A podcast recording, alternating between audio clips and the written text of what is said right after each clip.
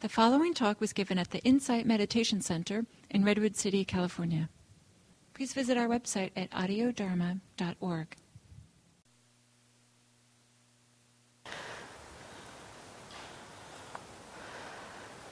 So, questions. Questions or comments or descriptions of experience. Yeah. And uh, the mics are on the floor. Um, would you pass the mic back behind you?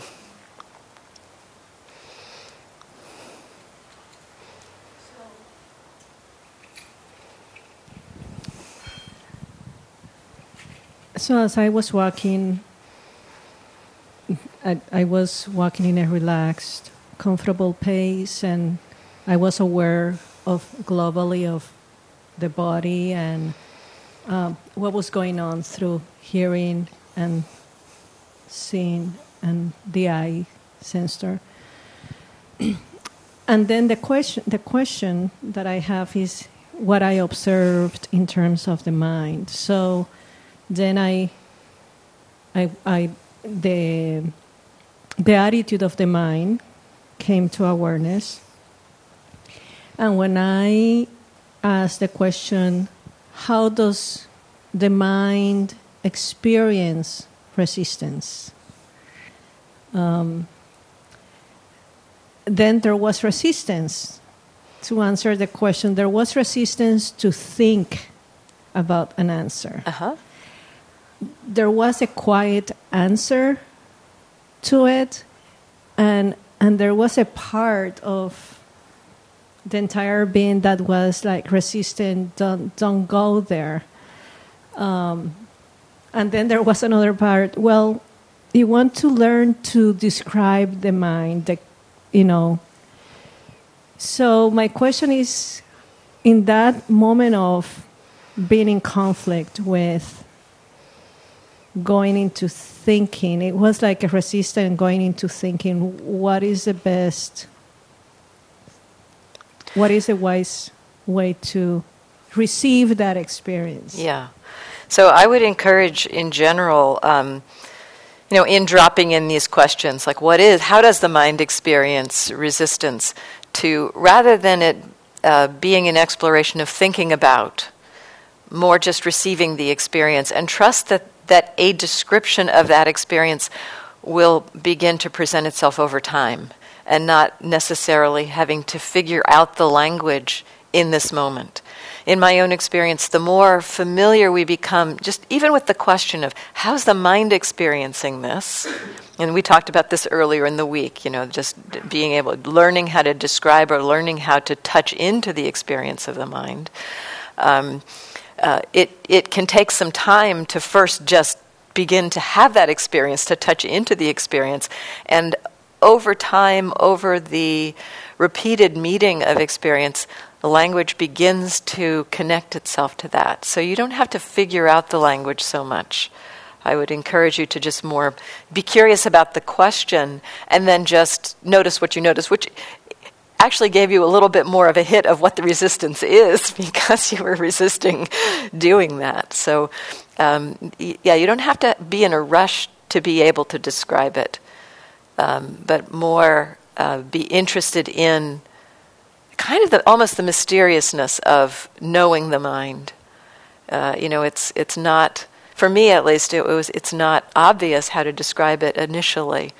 I feel like I'm you know I'm I'm understanding that as I go. Yeah. Mm-hmm.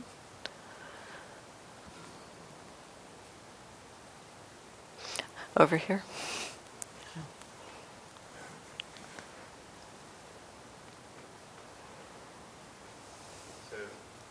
I think you, you have to push the button on the side, just under the.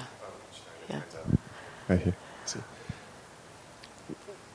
what's the difference between this practice, if any difference, and something like a more general open awareness with noting, like hearing, listening, seeing, feeling, but but being more engaged with the world as you're doing it rather than sitting in quiet meditation. Um, so that what is the difference between a more general open awareness practice and this practice? It may be very similar depending on how you're engaged with an open awareness practice.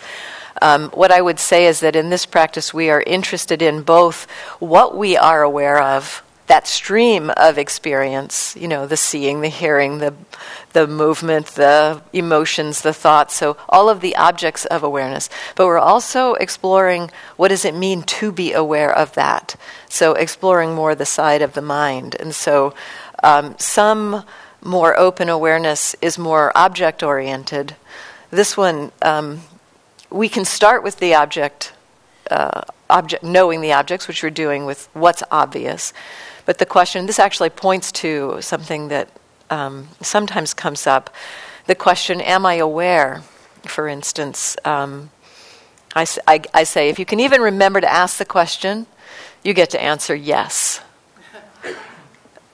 And so some people in, in hearing that say, well, what's the point then? You know, why bother to ask the question? And partly it's because it begins to point us to recognize or understand what it is to be aware. So it's pointing back to the mind. It's pointing back to recognizing this is the experience of awareness. Without that question, we kind of just blow right by the fact that we can know what it is to be aware, as opposed to being centered on the, uh, the objects of awareness. And so, this, I would say, in general, um, open awareness practices can lead and will lead you to also be aware of the awareness itself. This one does it more explicitly, perhaps. Um, and the question about the attitude of mind also takes us back to the mind. How are we relating? How are we relating to the experience? So that, that's what I'd say, but it, it may well be that the open awareness practice, uh, open awareness practice may be very similar to this one. I talk to people who have practiced in the, some of the Tibetan open awareness tra- traditions, the Dzogchen practice or the Mahamudra practices. Actually, I've been reading a book recently by a Mahamudra master, and the description of his experience is very similar to what I experience through this style of practice. So, so some of those open awareness practices and other traditions are very similar in effect, at least in terms of what we begin to notice in the mind. Yeah, thank you.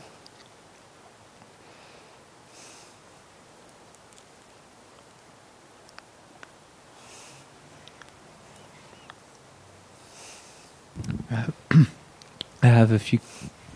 It's on. It's, yeah a few questions on the technique, but uh, so pick and choose whatever you feel is relevant, and then the rest, let me figure it out if you feel like okay. better.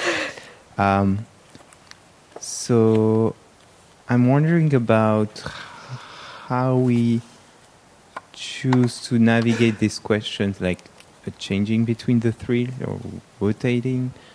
So am I aware and what's of use, and then what is my relationship to to okay. that. Uh-huh. Um, and also the pacing of it, and um, I'm also wondering when we kind of do a general open awareness uh, practice like this, and uh, so what's obvious, something will come up, and then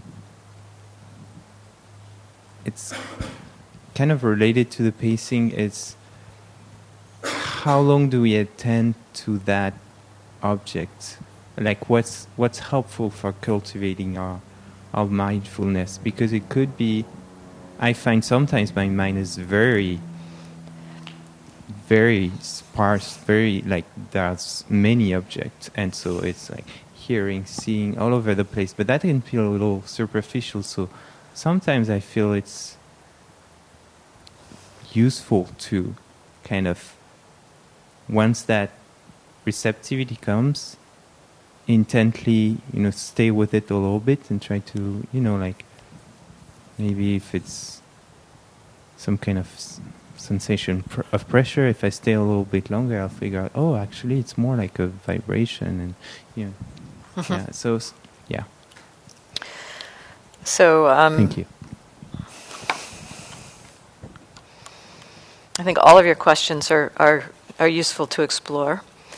Um, so the use of the questions, I would say, um, at the beginning of the practice, it's particularly useful to connect to those first two questions Am I aware and of what?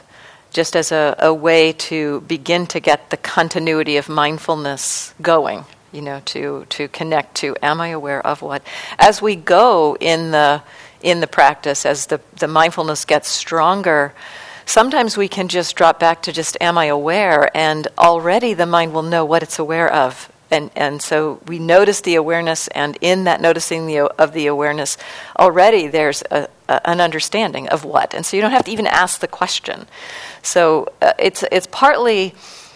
Um, it's an art form, I would say, the navigation of the questions, and it's not. There's not a specific answer it's more beginning to play with them. It's kind of like riding a bicycle. You know, you play with these tools and you begin to understand how they serve you, how they keep you balanced, how they keep you moving.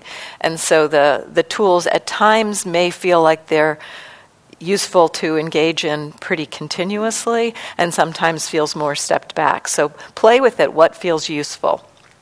Um, the question about what's the relationship, I would say. Um,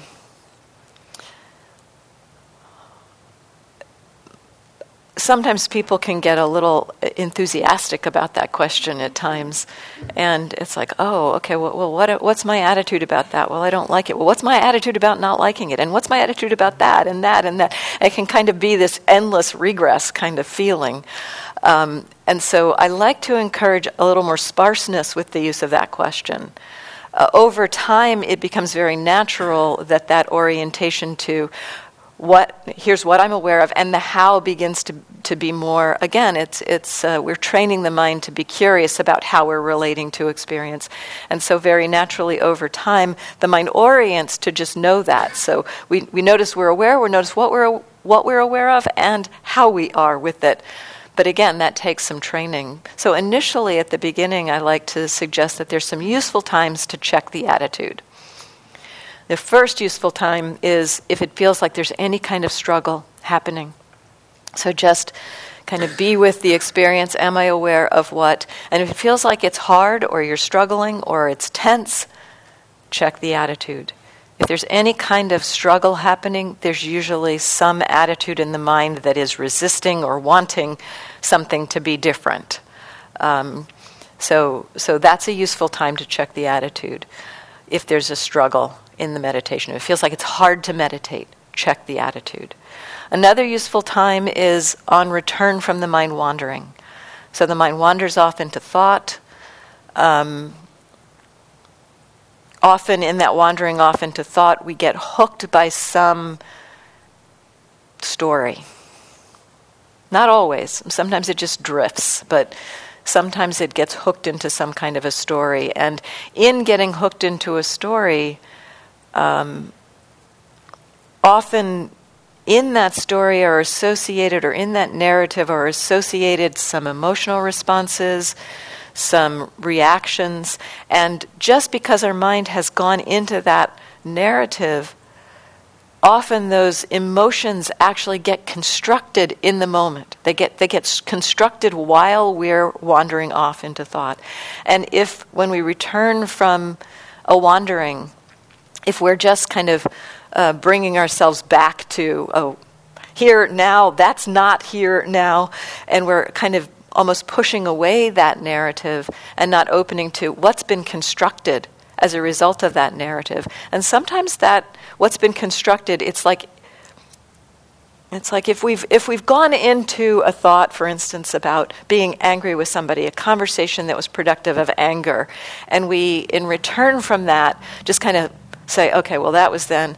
What am I aware of? We may not notice that very subtly that attitude that was constructed in the wandering mind has been applied to our experience in the present moment. And so there's a frustration that's like oh, frustration. Okay, okay. Well, I'm going to be I'm going to be present here, and so in a way that uh, the wandering mind can construct attitudes that then kind of su- get subverted into the present moment experience, and so noticing that relationship, noticing the attitude on returning from uh, being lost in thought. So that's another useful time. So when you're suffering, uh, if when you're returning from being lost in thought. Another useful time to check the attitude is if it feels like it's going really well. Um, different kinds of things can reveal themselves there. Um, one might be kind of the the greed or the self congratulations that's going on about, oh, yeah, I'm doing this really well. I'm probably the best meditator in the room, or something like that. You know, the, that, that kind of, um, sometimes we can own or kind of pick up the feeling of it going very well, and um, kind of, it's, it's, there's a greed there that can happen. So that's one thing that can happen. It's one way that we can be relating when it feels like it's going really well. Another thing that we can begin to recognize when we, when we notice actually it's going really well is checking the attitude then may actually start to show us some very beautiful, wholesome qualities of mind. You know, it's like the, the, the, the mindfulness is, is, is moving along and the mind feels pretty calm, pretty at ease, peaceful. Maybe there's a feeling of connectedness. There's a lot of expressions of what we can call wise attitude or helpful attitude in the mind. And when it feels like it's going well, we may be able to touch into some of those experiences that we might not actually have recognized.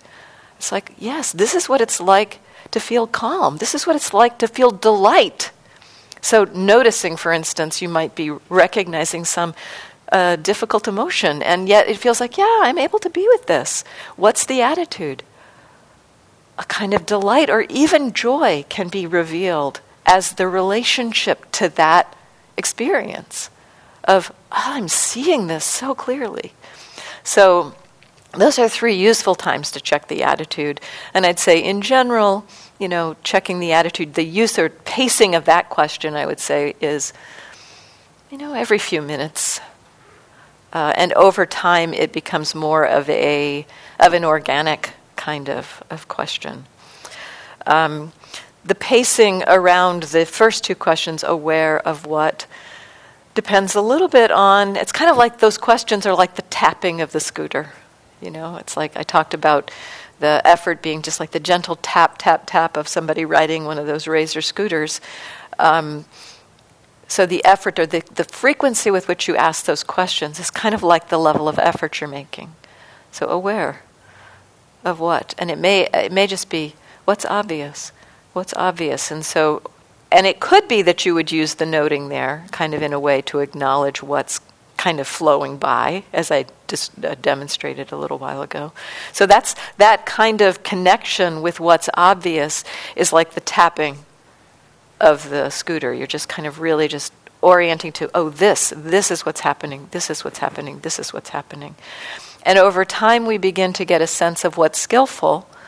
Um, it may be, it may be that um, you know, noting or acknowledging every second keeps that engine of mindfulness going. But it may be at some, some point that that frequency is actually in the way of the noticing. And so, again, this is an art form at this point. It, we begin to recognize, um, you know, that doing of recognizing or doing of checking in. Am I aware of what? It's a pretty obvious function in the mind. And the more the mindfulness gets rolling, the um, the more that kind of obvious function of mind is actually obscuring things that can be noticed as the uh, as the mindfulness gets more continuous. So when the mindfulness, uh, it feels more like the mindfulness is going, um, and we're on a, like a little wave of the mindfulness that mindfulness can just begin to reveal, it begins to, as it gets more continuous, as mindfulness gets established, it begins to reveal subtler levels and layers of our experience. The, the functioning of the mind that's checking in, am I aware, am I aware, that's kind of, that will obscure at some point what we are aware of. And so again, it's a, it's, it's, there's not an easy or simple answer to the question. It's a lot about what's happening in this moment and what's supportive or skillful for you. then the question about the, um, you know, noticing kind of the, the rapid uh, changing of experience and, you know, feeling kind of superficial or uh, when to actually connect or be a little more continuous with an experience. What I would say in this practice, we're what we're doing is trying to establish mindfulness with a very light touch so that it can um, so that the mindfulness can become more continuous. And then when mindfulness becomes more continuous it moves it, it moves to that deeper level um, very naturally. So we can kind of direct the attention to a particular aspect, like, oh, there's a pressure. Okay, let me feel that pressure. Oh, I feel a vibration in there. So you, you can, we can do that, um, kind of to as as a a way to. Um, support a continuity of mindfulness in a way it, it and and if we are aware or if we're familiar with the way we can kind of dive underneath and get familiar with that kind of more subtle experience, we may have some greed about that. And so I would encourage in the checking to stay with some experience, what's the attitude? You know, why do you want to do that? Um, is it is it because you feel like this, you know, what you described was this is too superficial. You know, this this isn't where it's at. Um, the the kind of just knowing things happening, and a belief essentially that staying with something for longer is more helpful. So that's to me sounds like the motivation that you, you had the belief that the staying with an experience, directing the attention, was going to be more supportive for you. That's a belief, and it can become a self fulfilling prophecy. It, it um, because in with that belief we won't explore the possibility of being with the kind of broader experience for long enough for the mindfulness to stabilize for there to be a deeper understanding that can arise out of being present for the more changing experience. So uh, understanding that, that that is a belief is useful. Uh, and you know i would say that this practice of being more receptive and, and just allowing things to come to you, it takes some trust. Um, and it is, in some ways, it for some people at least, for some people, for some people, it it's like they've come home in this kind of practice. It's like, oh, thank goodness I don't have to stay with the breath. You know, this is this feels so much more natural and so much for, more connected.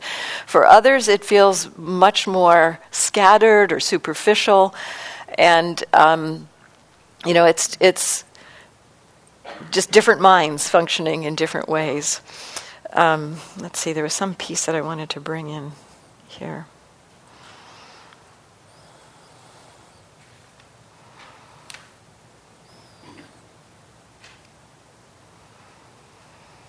Well, it seems to be gone at this moment. I'll probably remember it in a moment or two. um, just let me give me one more moment.